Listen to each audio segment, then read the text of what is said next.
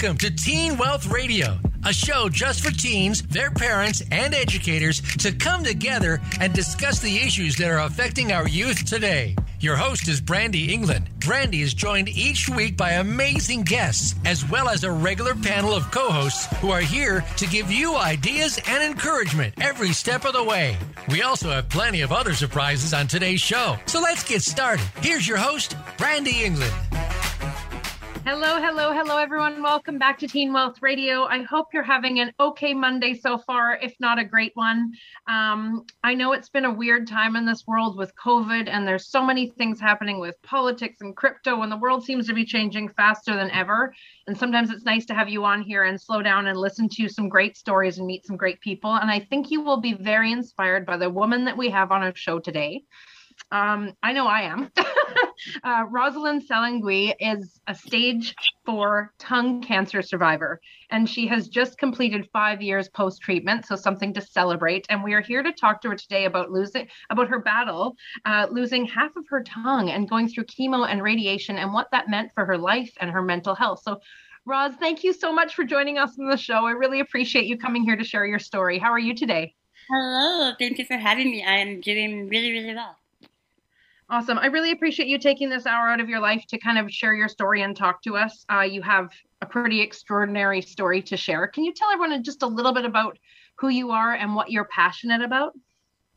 Um, my name is Rosalind Salengui. I am a stage four tongue cancer survivor. And after my journey, my real big passion right now in life is kind of helping other others in the same community as me have a voice when we were told that we wouldn't have one anymore. Thank you so much. Um, so, because most of our listeners are in their teens, can you tell everyone a little bit about pre-cancer life when you were a teenager? What you were like back then? Were you full of energy? Were you shy? Did you have big goals for your life? Did you ever think about, you know, what you wanted to do for a career? What would you like as a teen? Oh yeah, I was in choir all throughout high school. Uh, we were actually one of the choirs in Canada who was able to compete in California and won gold. So we the Canadian players. As a teenager, music and being on stage was my biggest passion. I wanted to be an on stage like theater actress, but of course my parents were like, that's not where the money is. So I had that as my little happy spot. And I was always that funny, happy go lucky girl in high school that everyone wanted to be friends with. I was that chubby girl who who uh, didn't like um, my athletics, and I would find every excuse not to go to gym class, which is quite the opposite of who I am now, where health is not my main priority. But I was that typical girl in high school who was just friends with everyone. I wasn't the popular girl, but I wasn't the shy girl either. But I was just one that was friends with almost everyone. And what was your family like? Did you grow up in Vancouver, Canada, where we are right now? Where did you grow up, and what was your family life like when you were younger? Uh, I was born in Winnipeg, Manitoba. So I was born and raised here I was 12 years old. Uh, my parents are first generation immigrants from the Philippines. So I grew up in a very typical Filipino background, I guess you can say. We then immigrated, sorry, not immigrated, we moved from Manitoba to Vancouver because my dad is a carpenter, so a lot of the woodwork came over here. And my mom was a seamstress, so uh, I had very blue collar uh, parents growing up.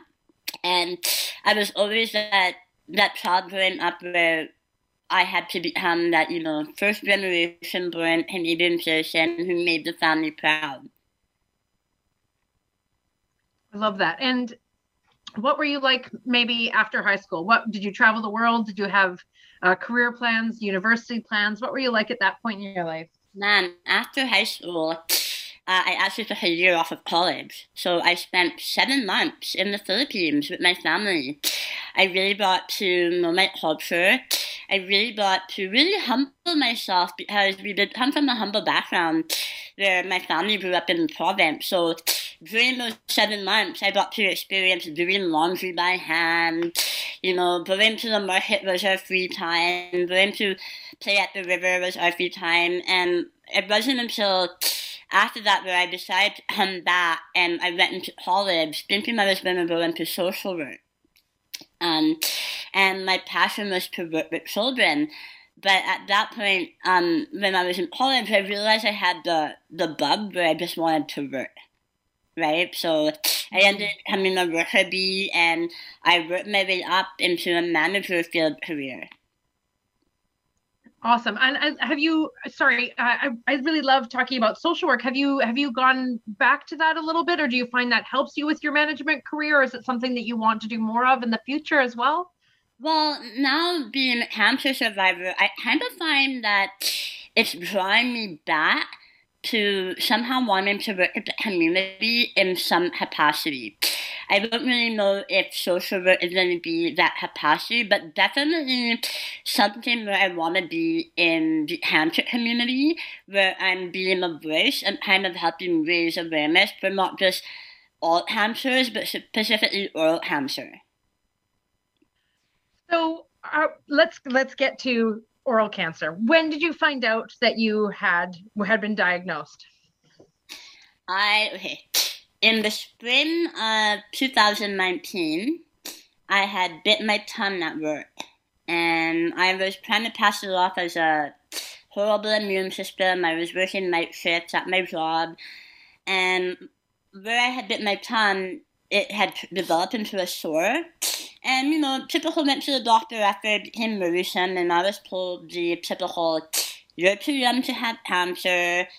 This type of cancer isn't typically what women get who don't smoke and don't drink. So I actually wasn't officially diagnosed until October, so that following fall of 2019. And what what what what was that like? What was that moment when you found out that you had cancer? What was that like? That that moment? How did you oh. feel? You know the funny thing is, before they officially told me, I went as most people in my generation and referred to Doctor Google or Doctor YouTube, right? So in my head, I kind of had that feeling, but I, I was like, no, I'm just being paranoid. Yeah. But the moment I was told I had cancer. They didn't even take a biopsy. He just immediately looked at it, and it was a dentist. And he, he, he sat me up and he was he started asking me questions about cancer history. And he said, I can tell you right now without a biopsy, without a doubt, you have cancer. And I felt like I had got hit with a bus. Like, you're 35 years old, you're at, you're at that age where you're starting life, you're about ready to a family, buy that home, you know all the typical things at that age, and you're hit with that big C word. And before that, my entire life was like, not, not me, you know, never me. Yeah. Mm-hmm. So I love that you use the word typical because I feel like I've I've found out in my life through my my years on this planet that I always think that there's something that's like typical and normal in the progression of things, and then you know you get a right hook 27 times that stirs you in another direction, oh and I feel God. like oral cancer is definitely one of those major right hooks. So do you feel like life is typical anymore, or do you just live every day for oh. every day now? I honestly I expect you know what? The one thing, the one line I had lived with, that the only thing in life that is constant is change. And now, like moving forward, that is one of my biggest models. Like, I will always, you know, hope for the best, prepare for the, for the worst, but expect to just ride it with just positive vibes. Yeah, I think there's a show that I've been watching lately, and I think one of the quotes that I've seen in it is, "If you want to make God laugh, make plans." And I oh think that's God. like a... isn't that the truth? Isn't that the truth? so much so. Oh, so okay. Sometimes so, I can look up when he throws me a ball, and I look up and my, oh, hey, I see you. It's a good analogy. so, so what happens when you find out you have oral cancer? Like, what are what are the next things that happen, and how does your life change? I mean, it mm-hmm. must change quite immediately with something like this. Well, first of all, you you try to grasp the fact that there's such a thing as oral cancer, right? Because you know everyone knows about the typical cancers that are being spoken about: breast cancer, prostate, leukemia, all of those. And then you're like, what? Tongue cancer? And then you see your surgeon and they tell you you're probably going to lose a part of your tongue. And then most likely, if they can't get good margins, we'll have to go through chemotherapy. So that's what happened. Uh, after my diagnosis in October, within two months, I had gone into surgery. Um, with the plan that I was only going to lose about 30% of my tongue, and with the permission that if they had gone in and found that the cancer spread, that they can take more. So inevitably, that's what happened. My five-hour planned surgery ended up becoming a 12-hour surgery. Um, I lost the entire left side of my tongue. And because we couldn't get good margins around the tumor, we did plan for chemotherapy and radiation.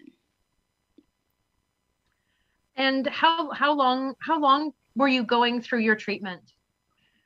Uh, two months. So chemotherapy would be once a week, um, mm-hmm. but it would be it would last about four hours, um, and then radiation would be every day, Monday to Friday. It would be about ten to fifteen minutes each. Like radiation was quite quick. However, the side effects of radiation were probably what would start off slow and gradually increase. So the treatment and the surgery plan was quite aggressive because we found out that my cancer was quite stubborn. But as everyone in my family knows, I'm pretty stubborn myself. So when the doctor said you might not be able to eat again, I was like, bet. what was so what was the biggest thing that had to change for you after that moment were you like were you yeah i don't know. I don't even know what to what to ask oh. about this because your whole life changed in in a very short amount of time right? Your priorities completely oh, shifted. oh yeah. Like when okay so the goal was before i left the hospital was i had to have my first meal. And my plan the, their plan was that i would be in the hospital for 14 days but i was like i can't stay in here anymore. Let's get out this feeding tube. Let's take out this plate. I want my first meal. I want to get out. And then when they served me my first meal, let me tell you, I was like, I'm never eating like this again. I'm gonna find a way. My first meal was blended green peas, blended fish, and some sort of soup. And I was like, I have to eat like this for the rest of my life. No, we're gonna find a way. So I, as soon as I was out of the hospital, before I started treatment, I knew I needed to adapt quickly. So I had to find my new way of eating because of course I can't use my left side.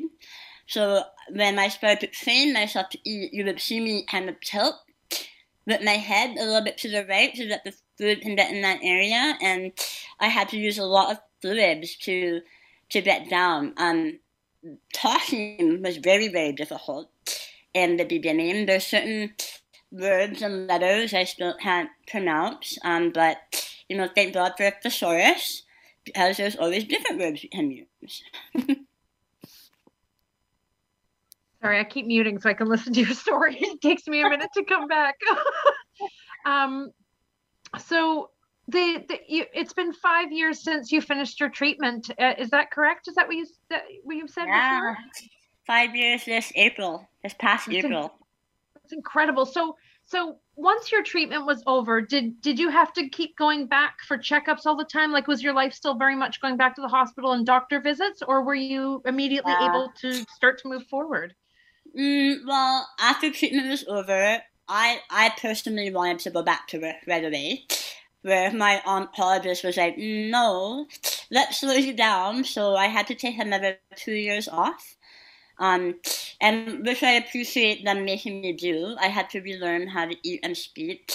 Um, the most difficult thing for me was having to constantly go back to BC Cancer Agency because the area where my radiation was administered was basically my whole mouth and jaw area. So now my saliva production isn't the same, and when your saliva production isn't the same, your high chance of cavities becomes a lot higher, which means as someone who no longer has that same blood flow in the jaw, um, if I get a cavity, it can drastically quickly turn into a infection, which then can lead into the bone.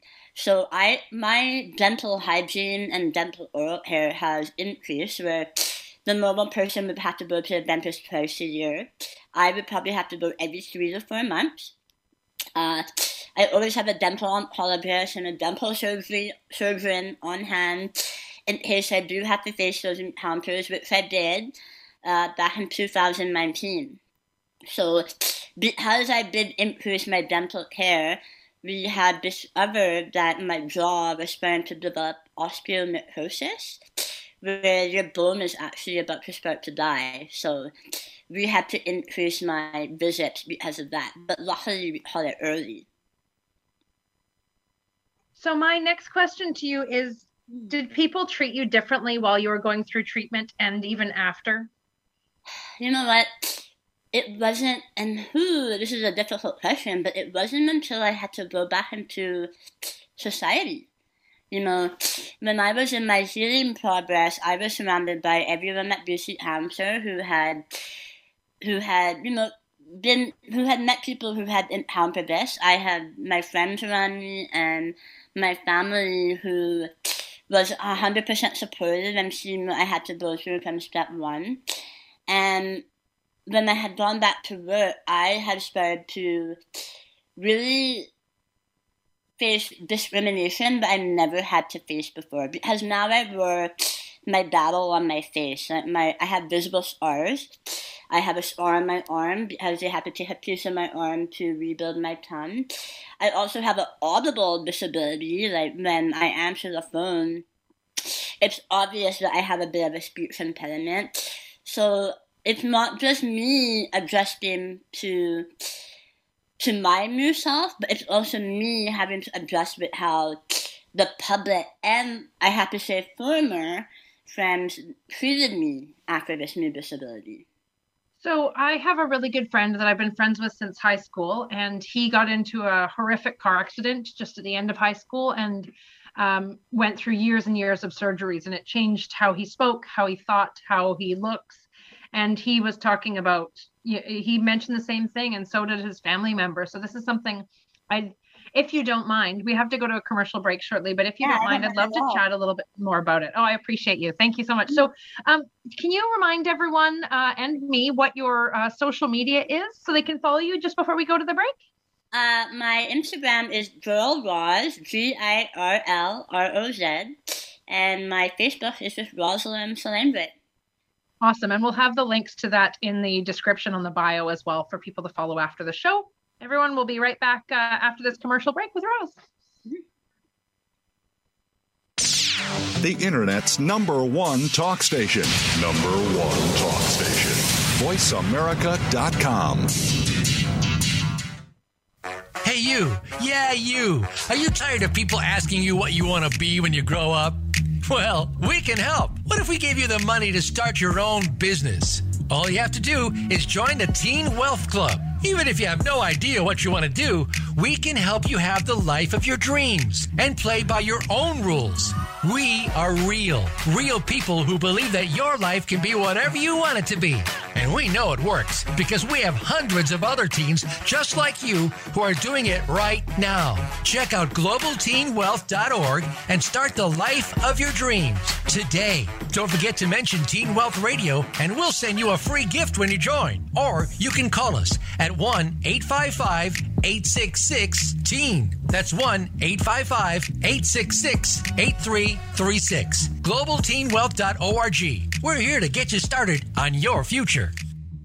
Have you become a member yet? Sign up now to become a member of Voice America. It's always free and easy. Plus, you get to take advantage of some great member benefits. Get unlimited access to millions of hours of on demand content across all of our channels. Keep track of your favorite episodes, shows, and hosts in your own customizable library. Find out what shows you might be interested in based on your favorites. Plus, you get insider access with our newsletter. Membership gives you more. Sign up at voiceamerica.com and click register at the top right.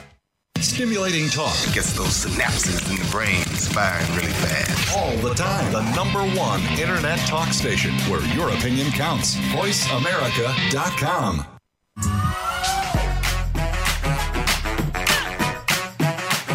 are tuned in to Teen Wealth Radio.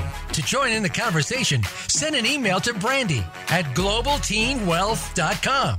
That's Brandy with an I at globalteenwealth.com. Now, back to this week's show.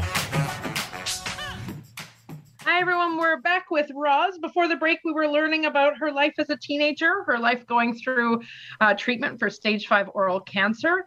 And then we started talking about something that is really important that I think we need to talk about more and more is uh, discrimination and being treated differently because you're a little bit different than other people around you. And Roz is very much an open book, as she said, and I really appreciate that because I think we need to get rid of the fear and have more education for approaching people that may be a little different than us and actually having that that conversation and being really open and honest. So Roz, thank you so much. I really appreciate you Absolutely. chatting with us. so um if if we have a teenager out there or a parent or a teacher and they um, have a friend that gets diagnosed with cancer you know or or is going through something where that you know it's a really difficult time and it's a sensitive subject and they're you know sometimes for teenagers it's a difficult thing to approach a friend and ask can you know t- tell me what you're going through. How can i help? Do you have any advice for a young person if they have a friend or family member that's you know, going through a difficult time like cancer and how they could maybe approach that person so that it's with love and not with fear? You know, sometimes not saying anything says so much in itself.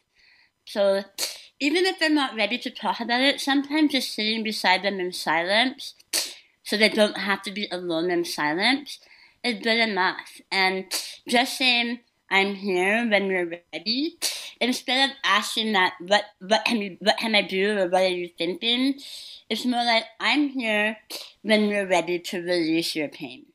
Like that's something anyone going through turmoil is really invited to hear because when someone says what are you going through, a lot of times you're like, I don't know myself. I like that answer. Thank you. Yeah, just sometimes having someone, and I think that goes the same for somebody that might be struggling with mental health. You never know if a friend's struggling with anxiety or depression. Sometimes yeah. they're not ready to talk about it, but just knowing there's someone there that cares, right? Yeah. The biggest thing that that someone taught me to say to someone is, "What can I best do to support you?" I love that. I'm curious. Yeah.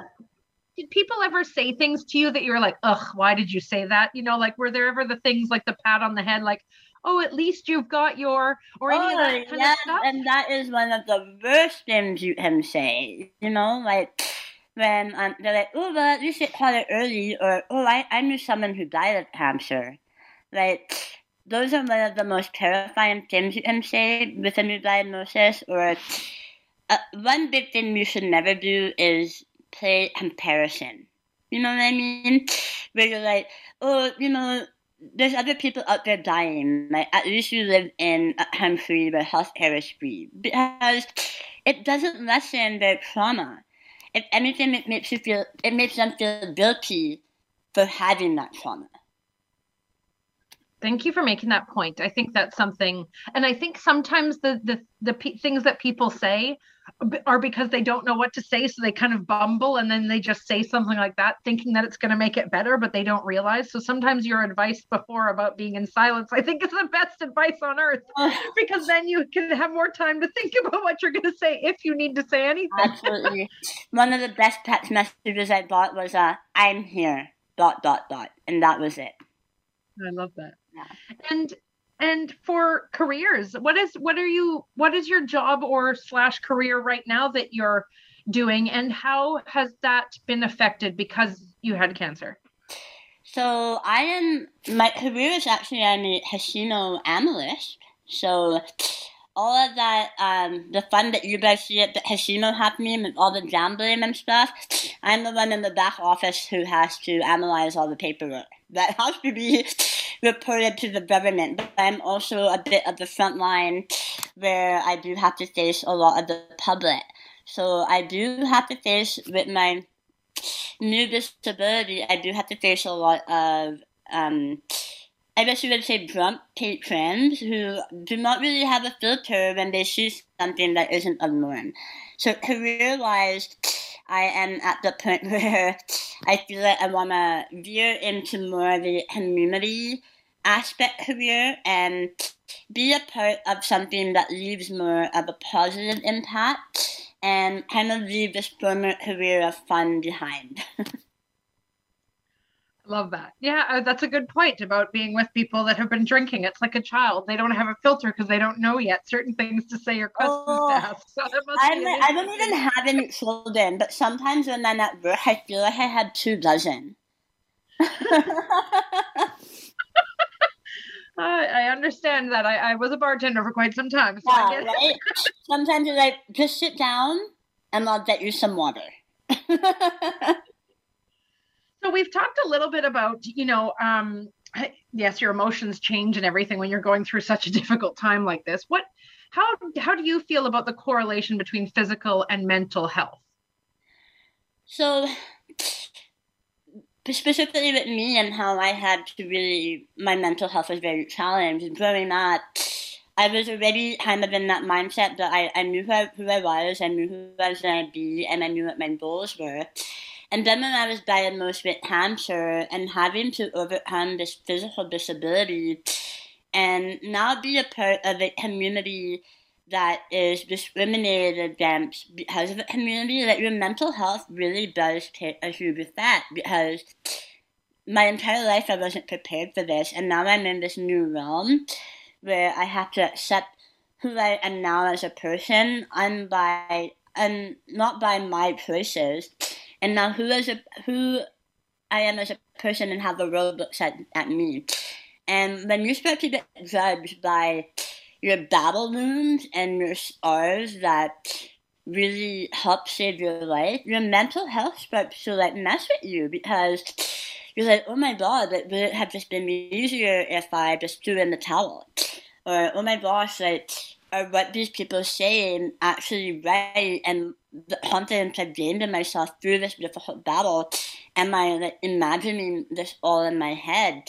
And the one thing that had really helped me go through this was to actually look for help.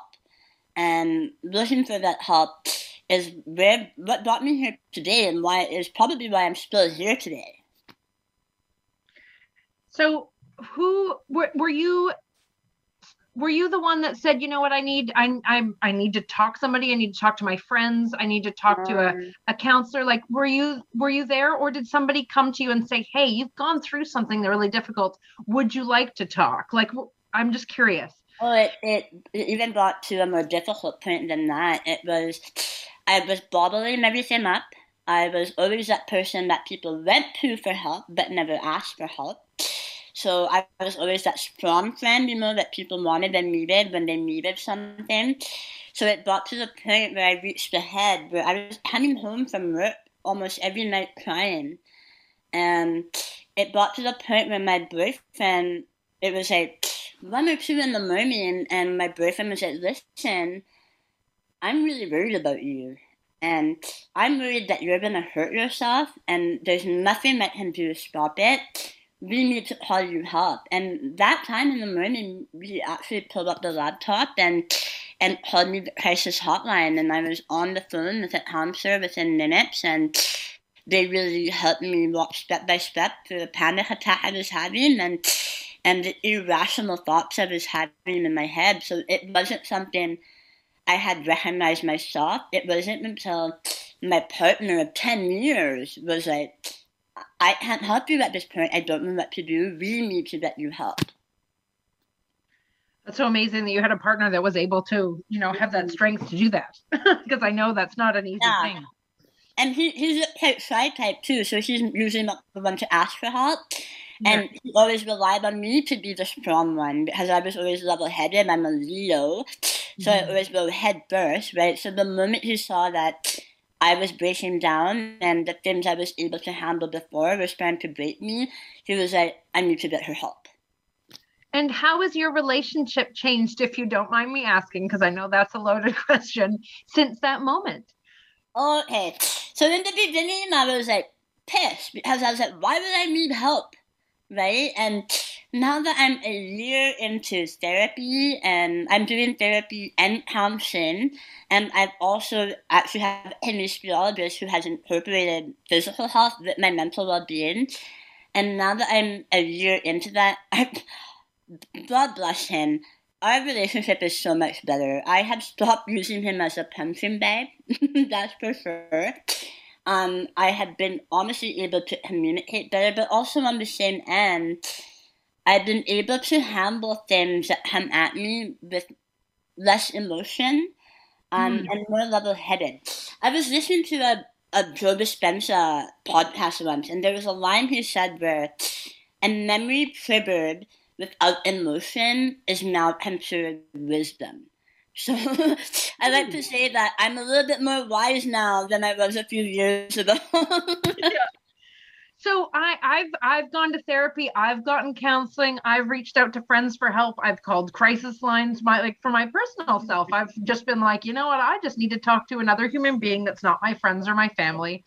I just think it's such a great thing that we have, you know, some resources, and and I think we we can always improve on those resources. But it's, it's so funny how there's we have this culture of shame when people say oh do you need to talk to someone or do you need help or a counselor yeah. i think everybody does you know i really think that it, every somebody at some point in their life is going to need to talk to somebody that doesn't know anything about them like not family yeah. not friends not a colleague just a complete stranger and you know what's amazing about it is when you have a counselor or a therapist you can and i feel bad for them sometimes by saying this but you can unload on them so that you don't have to unload on your friends. And then you do have that time with your friends, and you do have that time with loved ones, you can actually enjoy that moment instead of holding on to those other thoughts that have been bothering you. I, I like I was that type of person who's like, I don't need a therapist, right? And now that I have one, I am baffled by how long I've been able to survive without one how do you know when you find the right one? Like, did you have to go through a variety of different therapists who yeah. know different things? You know what? Don't be afraid to change therapists. Don't be afraid. I had one counselor, and I was like, no, this isn't working for me. Uh, and then I got partnered up with another counselor, which was amazing. And it's honestly, it's just like when you vibe with a new friend. You have to be able to be comfortable in telling them things that you are not even comfortable saying to yourself. Mm. Because there is that process in healing where you really need to confront those things that are difficult to say out loud. And that's where your therapist will tell you what you're feeling is normal, whereas your friends will just give you that look because they don't know how to grasp it. You know what I mean? Yeah. Yeah. Mm-hmm. Yeah, totally. I, I just, I, yeah, I like talking about therapy and reaching out to people because I think, I think everyone's, you know, people are afraid to do that. And I think it's okay to talk to somebody. I love my therapist. I look forward to my therapist um, meetings on a weekly basis because it's not always bad.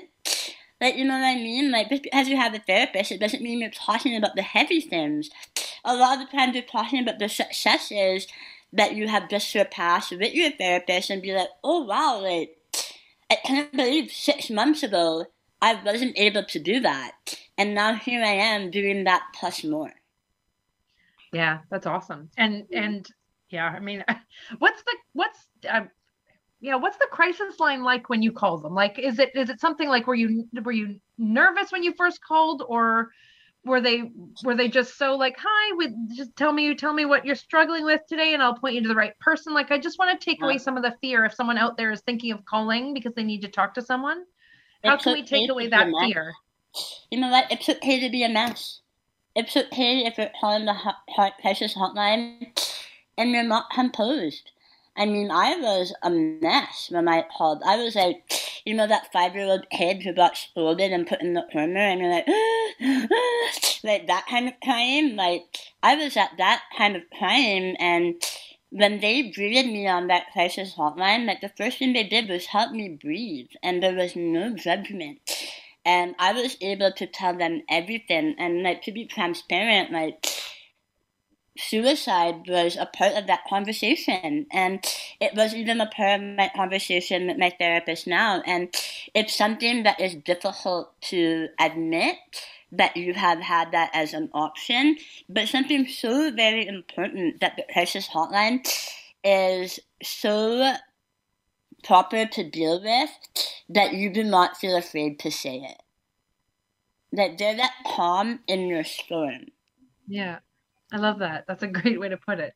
Um, can I ask your self-esteem after cancer now? What is where are you at with your self-worth and self-esteem? Do you still have days when you have you know low points uh, or are you you know soaring high because you've overcome this incredible thing in your life? Like i'm just curious because i think everyone has ups and downs no matter where they're at in life no matter what they're at financially or mental health wise or yeah. uh, you know physical wise your bank account. I think we all have these ups and down days. So where's your self-worth at right now going through all of this difficult stuff in all honesty, it is a roller coaster. Like some days I have my amazing days where I'm like, look at me, like I'm fitter than I was in high school, like I'm taught I can eat. And other days I, I look in the mirror and I focus on my scars, or I hear myself talk, or I see an old video of myself before my speaking disability and I hear that, and that brings me down.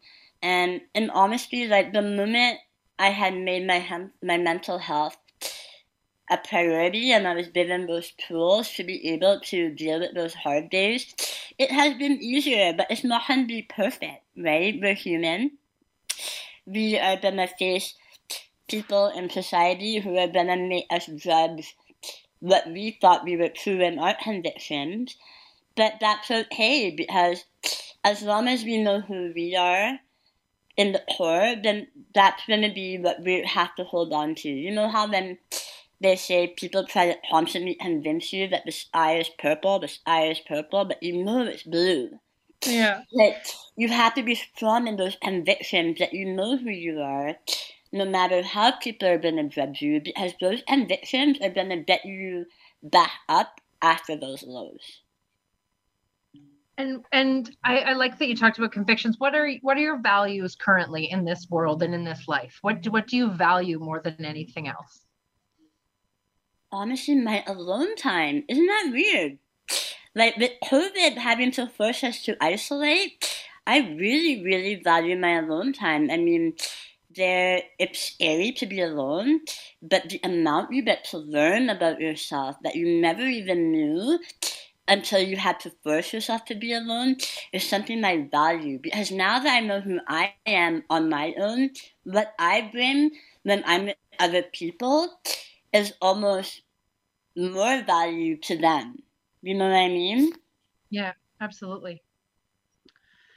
Completely, 110% value my alone time too. I so I get you like when I was at that fundraiser the other week, it was, uh, where I was the first time in front of crowds, speaking in front of people, and it was really, really good to finally see people after these last two years. But the moment I got home, it was like this big sigh of relief, and it was like, I I did what I needed to do while I was out there, and now I get to come back and do what I need to do for me while I'm in here. Thank you so much. We do have to go to another commercial break shortly, but after the break, I really want to talk to you about the importance of community, your social media, fundraising, and your blog, Cancer Saved My Life. So we'll be right back uh, in just a minute after these messages, everyone.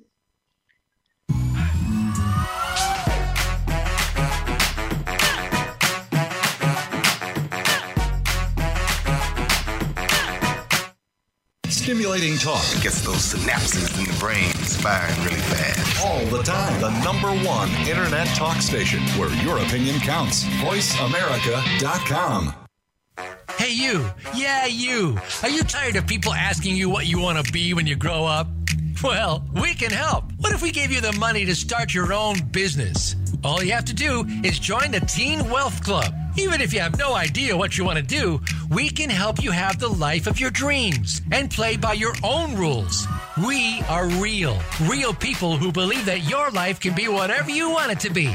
And we know it works because we have hundreds of other teens just like you who are doing it right now. Check out globalteenwealth.org and start the life of your dreams today. Don't forget to mention Teen Wealth Radio and we'll send you a free gift when you join. Or you can call us at 1 855 866 TEEN. That's 1 855 866 8336. GlobalTeenWealth.org. We're here to get you started on your future. Are you ready for a broad look at everything to do with the world of sports? If so, tune in to the Mike Abadir Show. It's a unique perspective to the connections between sports and business. Host Mike Abadir has negotiated numerous deals in the NFL. Along with co host Gino Bacola, Mike will bring his expertise, discussion, and some terrific guests to the airwaves. Listen live for the Mike Abadir Show every Thursday at 4 p.m. Pacific Time, 7 p.m. Eastern Time on the Voice America Variety Channel. Your favorite Voice America Talk Radio Network shows and hosts are in your car, outdoors, and wherever you need them to be. Listen anywhere. Get our mobile app for iPhone, Blackberry, or Android at the Apple iTunes App Store, Blackberry App World, or Android Market. Streaming live. The leader in Internet talk radio. VoiceAmerica.com.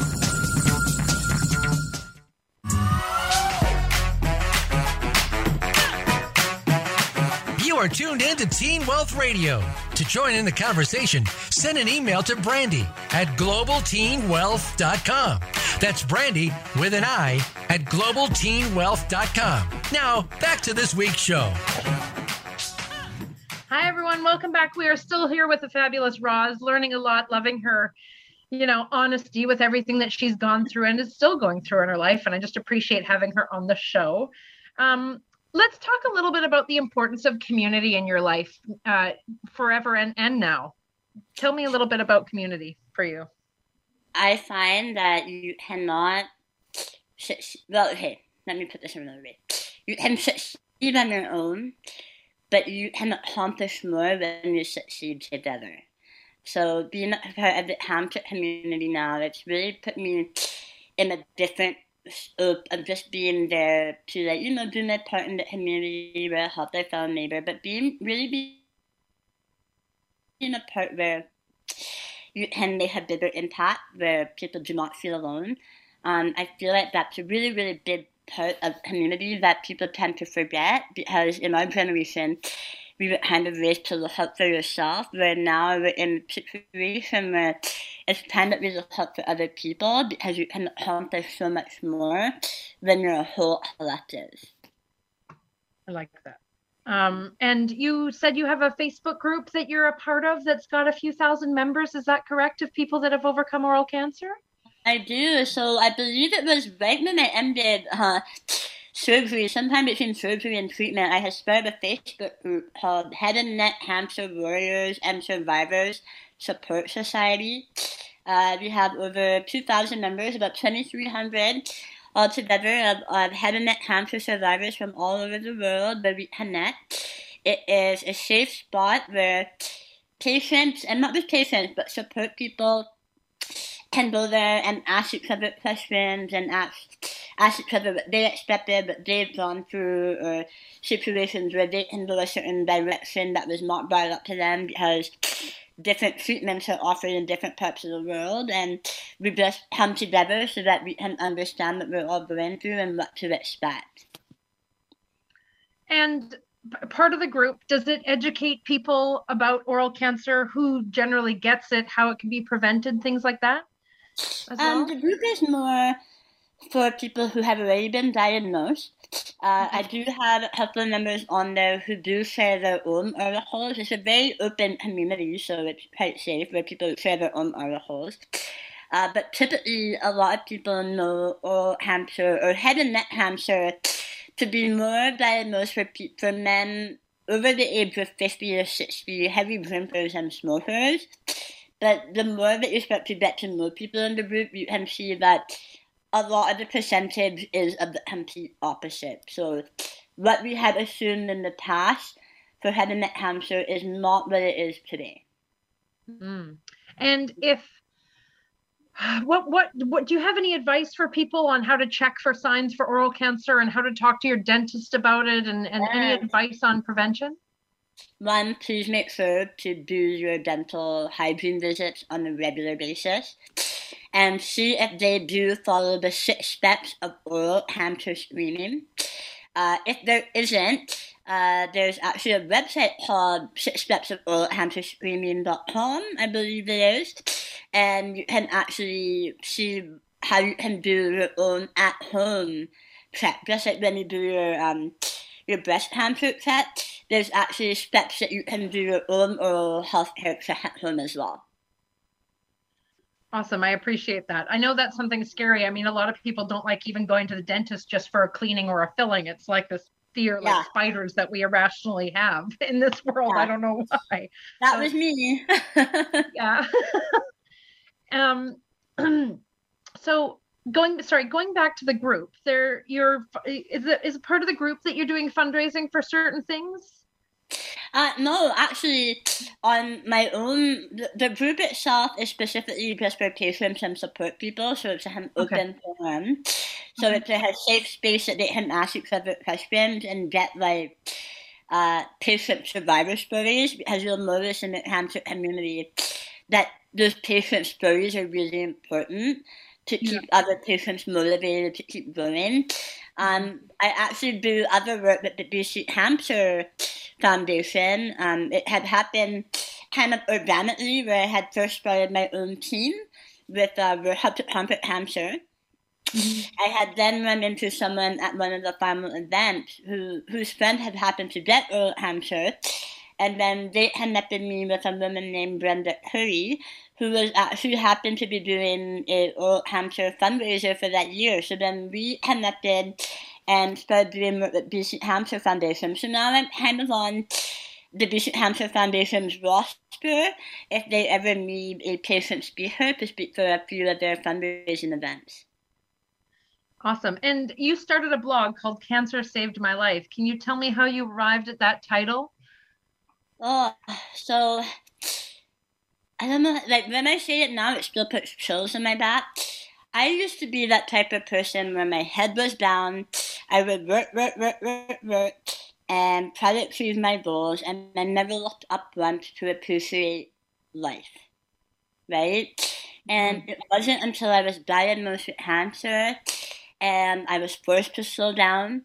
I was forced to learn things that you learned as a baby, like learn how to speak and learn how to eat. I was forced to learn that again at 25. And when you're forced to learn that, it humbles you because you start to realize that the things that you found important in the past are no mm. longer important now. And it really appreciate it really got me to appreciate life more. So it saved my life because I learned how to appreciate it more. Whereas before, I probably would have gone to the age of retirement and not even look up once in the beauty of what life is, in all the hardships and all the good times. Yeah. I, I really love your blog. I've read most of the things that you've put on there, and I, I love uh, what was it where you talked about um, what's the Japanese art of repairing pottery? That one? You, uh, what's the name? Pin, Kintsukuroi.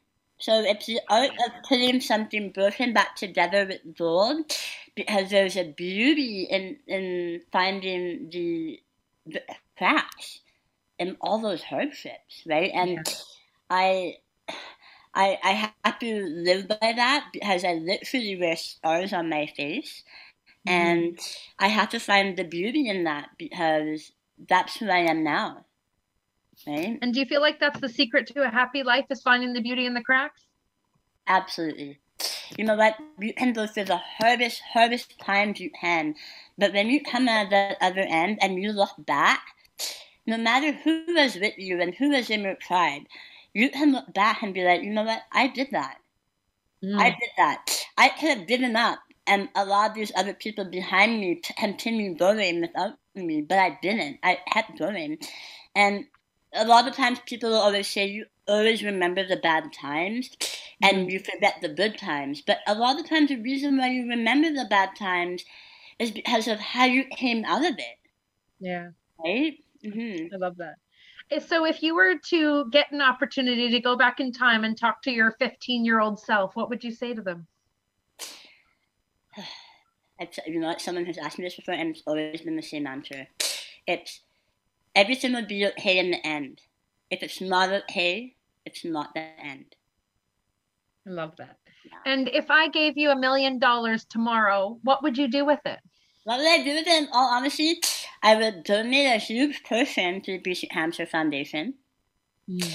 Uh, and either that or I've actually start my own foundation to kind of bring more awareness to oral cancer because there isn't that much awareness out there. And it's one of the most debilitating cancers there is where after you surpass the five years, it's not over. So mm. I feel like there's a lot of work that still needs to be done there. So, how can people share this message besides things like this radio show? How can we bring more awareness? Like, how can your audience and myself, for example, help bring more awareness? To oral cancer? Mm-hmm. Yeah, like what what are what are we not doing that's talking about this? Is it something that's so difficult to talk about potentially? Like mm-hmm. because it's not as common to have and it's it's so debilitating, like you said. Do you feel like people are, are more afraid to talk about it or is there just not enough information out there? Honestly, a lot of patients are actually more afraid to talk about it because mm. it's a debilitating cancer. I mean, and and not to put any lower value on the other cancers, it's easier to hide other diagnosis. Hmm. Whereas with oral cancer, like unless you're wearing a mask every day, everywhere you go, and you don't speak to anyone, it's something that not a lot of people want the world to face with because you do constantly go through changes. I think uh, I think one important thing to really take away from this is to really, really keep up your physical health and dental health as much as you do everything else. Because I feel like dental health is one that always gets put on the back burner. Mm-hmm. Right? And people like, I floss and brush my teeth, that's all I have to do. But uh, as much as I was that person back then too, it's really, really important to have that dental health a part of your regular health checkup as well. And what is what does the next 5, 10, 15 years of your life look for, look like for you? Do you have have your goals changed from when you were younger? Uh, well, the goals to start a family and buy a home has not changed. Um, mm-hmm. They have come a, a, little bit more bumps in the road because of cancer. But mm-hmm. when it comes to my future professional goals, they have, I feel, have made a 180. I feel like I was once that woman who wanted to excel in the corporate world because that's where I was and that's where I was excelling. Whereas now, financially, I is not my focus anymore. Whereas now it's more about what kind of impact can I leave behind and what kind of legacy can I leave behind so that people who are in situations like me aren't left behind. Because I I felt that pain and I empathize with that community now. So mm-hmm. that's where it's changed. That my focus has really to become on what I can do to make this world a better place. Mm. I find that a lot of people that come on our radio show talk about leaving a legacy. If you had a specific legacy to leave behind, is there something that you want to share with us? I honestly, my dream would be to open up this um, kind of cancer facility facility that is kind of a one place that patients can go and stay and heal during or after treatment. Um, currently, I know patients will always have to go home, but that's one thing I want. I want to be able to leave a space where cancer patients can go and heal, like not just mentally but physically, because when you're fighting for that physical health, you forget about that mental capacity that you start to diminish. Thank you. And we have probably 30 seconds left. So I'm going to ask you the same question I've asked every guest for five years. Yeah. If the whole world had to stop, listen to one message that you wanted to share with the rest of the world, what would it be? 10% is what happens, and 90% is what you make of it. Thank you so much, Roz. It's been an absolute pleasure to have you on the show. Thank you. Please come back anytime. We really appreciate having you on. I'll make sure that all the links to follow you are uh, included with your bio as well. Um, thank you, everyone. I hope you've really enjoyed listening to Roz's story and listening to her honesty and candidness about her life and some of the things she's gone through and some of the great messages that she's trying to share with us now. Um, have a great week. Stay safe. Keep your mental health up And like Roz said, if you ever need to call somebody, there's lots of great crisis lines out there, and we've all needed help and therapy at some point. So stay strong, stay well, and uh, see you same time next week on Teen Wealth Radio, live at 5 on Voice America. Thanks for joining us.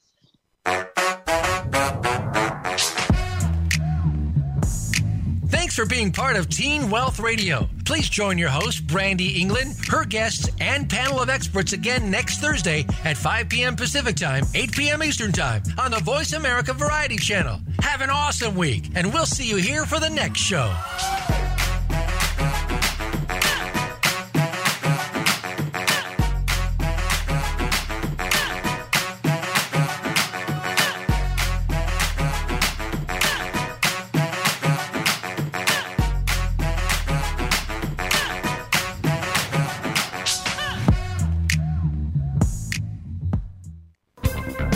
Again for listening to the preceding program brought to you on the Voice America Variety Channel. For more information,